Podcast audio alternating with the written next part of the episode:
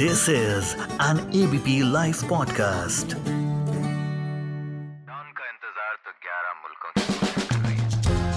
बॉलीवुड किससे?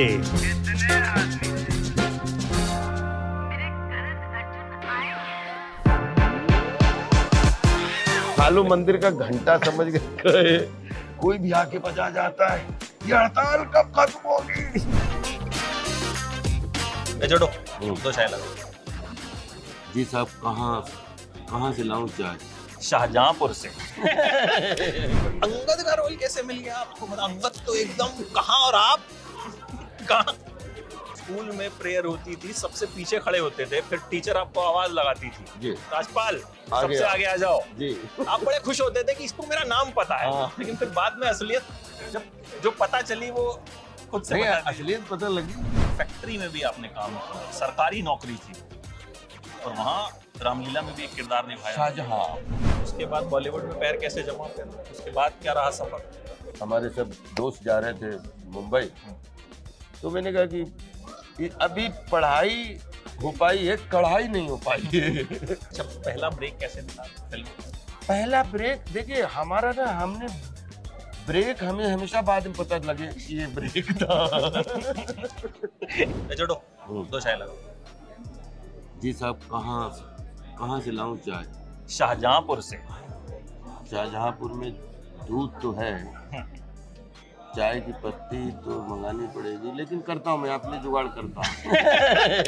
आप सोच रहे होंगे राजपाल यादव मेरे सामने है और मैं कह रहा हूँ छोटू चाय लगा, लेकिन अगर हाइट की फाइट ना होती तो आज आप मेरे सामने बैठे ना होते और ये इंटरव्यू ना दे रहे होते। सही कहा मैंने? हाँ, हाइट की ही फाइट है जिंदगी में, कोई भी ले लो आप, सबका सपना एक हाइट है, किसी किसी क्रिएटिव हाइट है। मतलब जिंदगी में कोई एक मिशन या विजन बनाता है तो बोलते हैं मंजिल बहुत दूर है, मतलब मंजिल बहुत लंबी है, लंबी। तो आई थिंक दुनिया में अगर एक एक एज एन एक्टर एक फिजिकल फिटनेस की या फिजिकल स्ट्रक्चर की बात करें तो उसमें भी एक हाइट है, हंड्रेड परसेंट हम एक हाइट है, लेकिन आपके जीवन रूपी ये शरीर से जो सपने देखे जाते हैं उसमें भी जितनी फाइट है वो सब हाइट को लेके फाइट। शाहजहाँपुर में आप पैदा हुए? जी, शाहजहाँपुर से पचास किलोमीटर दूर गांव है कुंडरा, वहाँ वहाँ हमारा। पंद्रह अगस्त को आपने एक बार एक कविता सुनाई थी और उसके बाद जो है आपको लगा कि कुछ ना कुछ मैं बोल सकता हूँ, ऐसे ही कुछ हुआ था? वो कविता कविता एक, जिसके लिए प्रताप सिंह ने धूल जंगलों की छानी, फिर भामा शाह बना दानी, मतलब महाराणा प्रताप जी के ऊपर।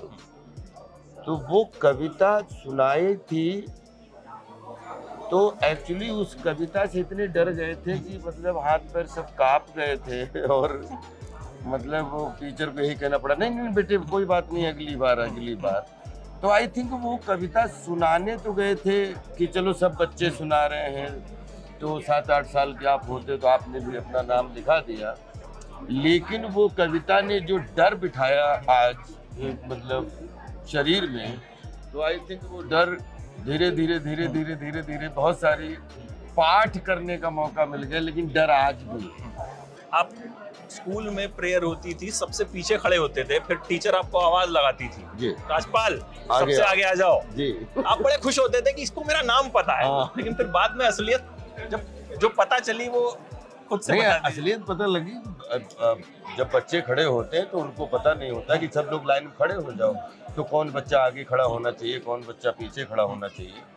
तो हमेशा चाहे प्रेयर सुबह की हो, चाहे कोई विजिटिंग फैकल्टी या कोई गेस्ट आ गया, तो हर टीचर की चलो बच्चों लाइन लगो राजपाल आ गया हो, चलो बच्चों लाइन लगो राजपाल आ गया। तो एक बच्चा जिसको गलत फहमी हो जाती है कि यार बड़े बड़े लोग प्यार करते हैं मुझे और बड़ी इज्जत है, लेकिन बाद में पता लगा कि हाइट का कॉम्बिनेशन बिठाने के लिए कि सबसे छोटा सबसे आगे, सबसे उससे बड़ा उससे बड़ा उससे बड़ा उससे बड़ा, तो क्या है हर बच्चे की मुंडी दिख जाती है। अच्छा, तो ये मतलब मेरा एक जब इसका मीनिंग पता लगा कि नहीं मैं सबसे छोटा हूँ इसलिए आगे खड़ा किया जाता हूँ, तो वही उस दिन लेसन भी मिला कि अगर सबसे छोटे को दिखना है तो आगे खड़ा होना पड़ेगा, तो जिंदगी के करियर में भी दिखना है तो आगे खड़ा होना पड़ेगा। तो वो एक एक्चुअली वो एक लेसन भी था, एक ट्यूशन भी थी।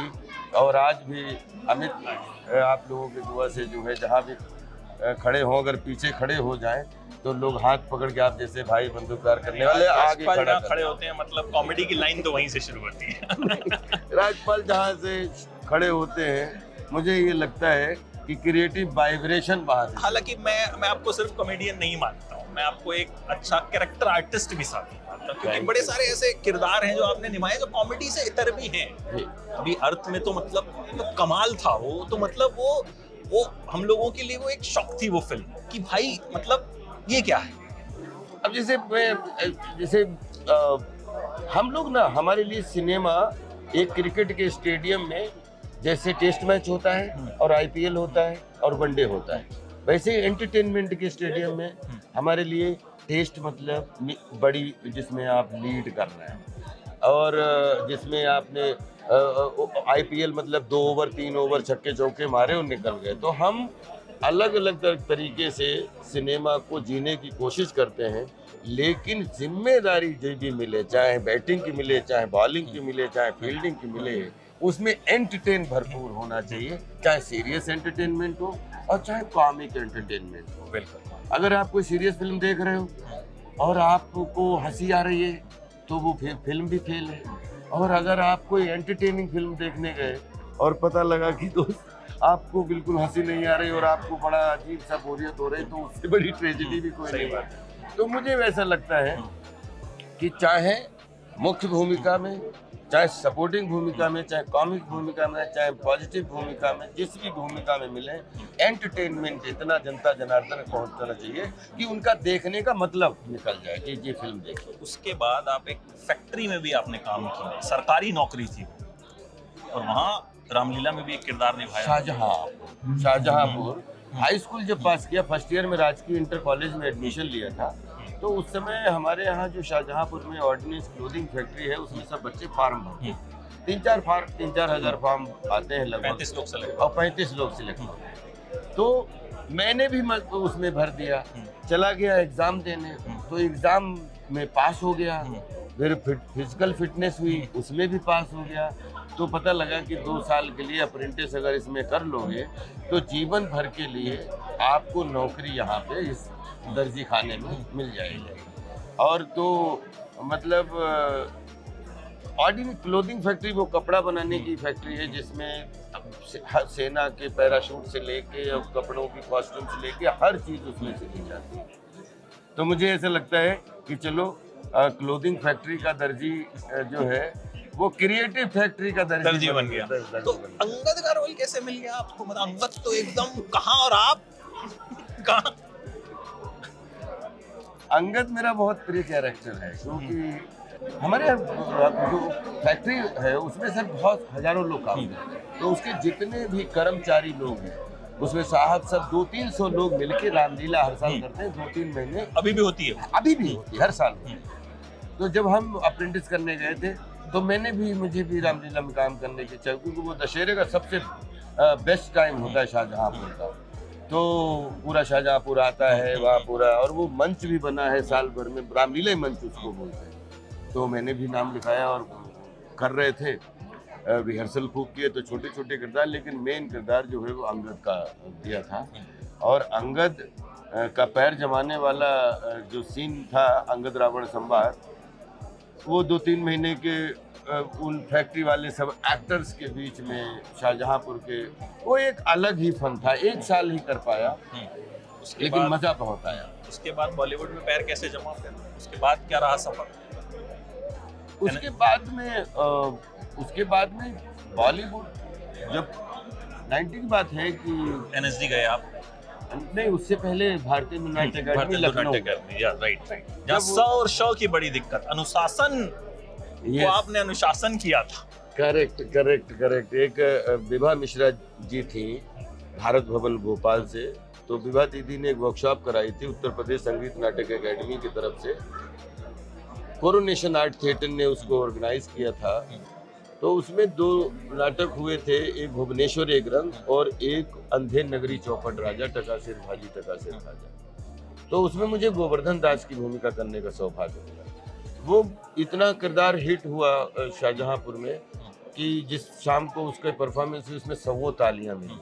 तो उस समय एक्चुअली वो नाटक मेरी जिंदगी में कि अब आटा ही हमारी आर्ट ही हमारा आटा है, अब जो भी करूँगा तो पेशा जो है वो अभिनय के रूप में करूँगा कि आज जो तालियां मिली हैं अब गालियां मिलें या तालियां मिलें लेकिन अब इसको नहीं करूँगा।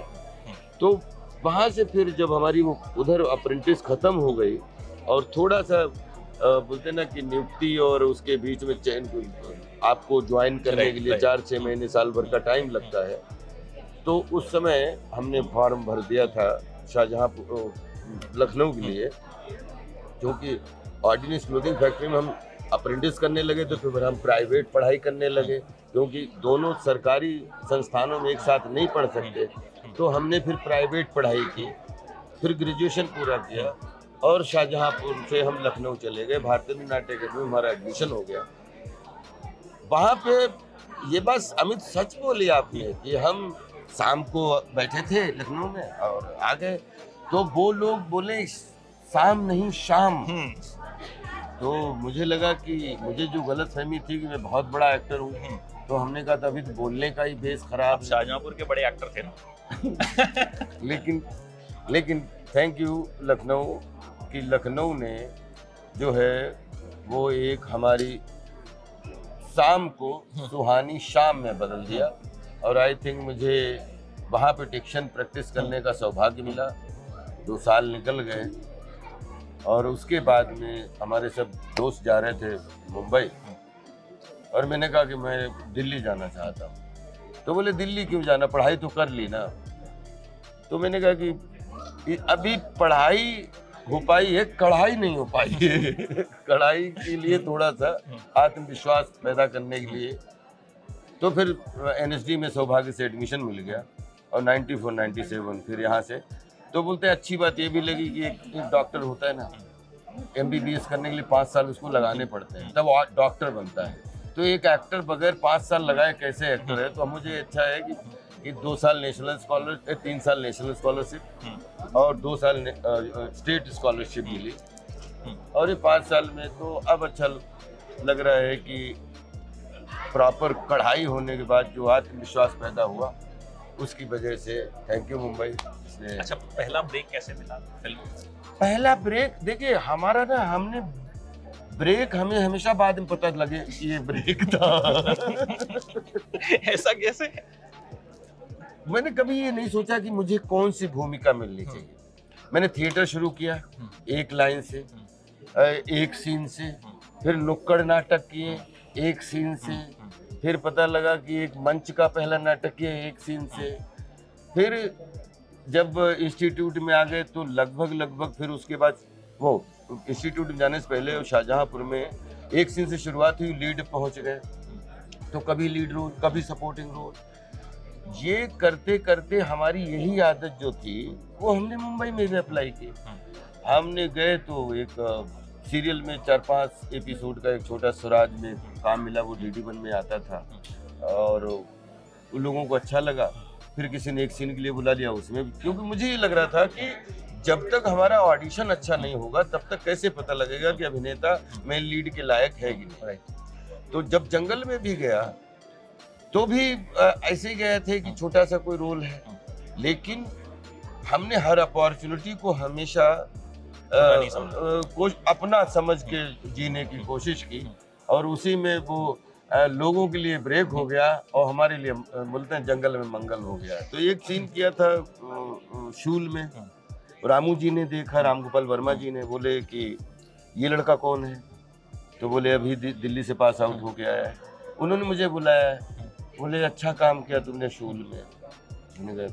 फिर उन्होंने दस पाँच दिन के लिए फिर मुझे बुलाए, फिल्म थी मस्त, तो वो वो, वो रिलीज़ हुई। फिर उसके बाद में जो है रामू जी ने जब जंगल अनाउंस की तो उन्होंने मुझे बुलाया और ये सिपा का कैरेक्टर सुनाया। एक ही सीन था ये एक्चुअली, और बाकी हैंचमैन था और फिर कैसे ये जंगल में छिपा, फिर वो हमारी जिंदगी मंगल के रूप में आ गया, मंगल और जंगल मंगल। अच्छा, एक आखिरी सवाल जो अक्सर हम लोग जब जर्नलिस्ट भी आपस में डिस्कशन करते हैं होता है ना, तो होता है कि यार अब कॉमेडियन नहीं रहे। राजपाल जो थे वो अगर कहा जाए तो आखिरी थे जिनको आप कॉमेडियन कह सकते। मतलब हालांकि मैंने कहा कि मैं कॉमेडियन से ऊपर आपको मानता हूँ कि आप कॉमेडियन अपने आप में, तो आप इस चीज से एग्री करते हैं? नहीं करते, मतलब कॉमेडियन नहीं, कॉमेडियन नहीं रहे इस बात से एग्री नहीं करते हैं। राजपाल अपनी लीग के आखिरी कॉमेडियन है। जब तक ये संसार है तब तक हंसी है। एक बोलते हैं कि जब जंगल में एक मोर होता है ना, वहाँ कोई ऑडियंस नहीं होती है, जब उसका दिल होता है तो उस पंख के फैला के वो अपना ठा के लगाता है। एक समुद्र में आप देख लो, अगर एक मिनट समुद्र को देखते रहो तो उसकी लहरों में भी एक कमाल के जो है रोमांस होता है और हंसी होती है और बहुत प्रफुल्लित करने वाली वाइब्रेशन होती है। राजपाल यादव के पहले सालों हजारों साल जब से दुनिया बनी तब से श्रृंगार, हास्य, करुण, रौद्र, वीर, भयानक, बीभत्स, अद्भुत, ये सब रस जिंदा थे, जिंदा हैं। हम लोगों के बाद भी ये रस कोई नहीं मिटा सकता।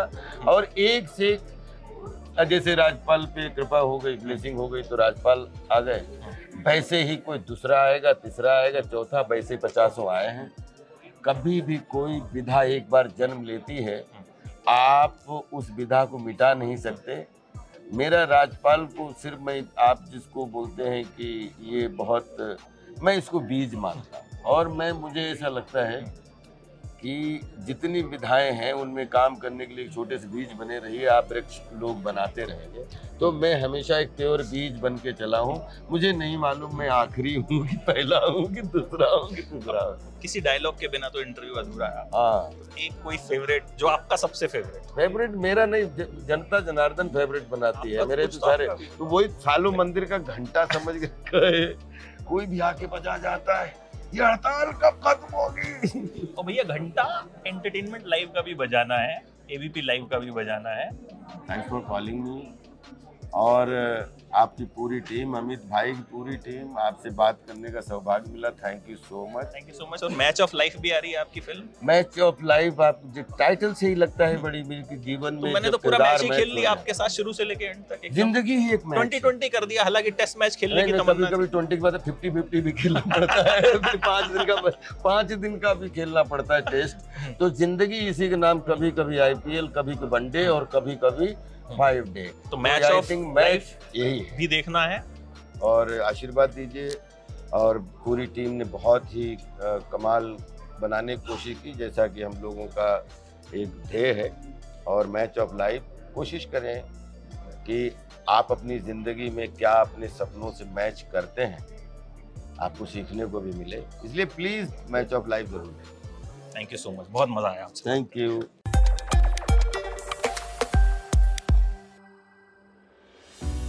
आजादी का अमृत महोत्सव बनेगा मानवता का महोत्सव। Join hands with A B P Network and the Robin Hood Army in our Mission seventy-five.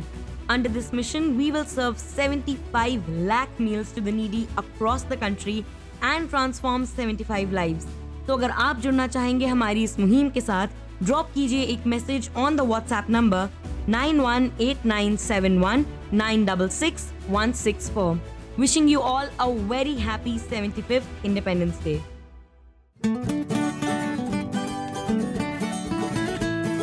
This is an A B P Live podcast.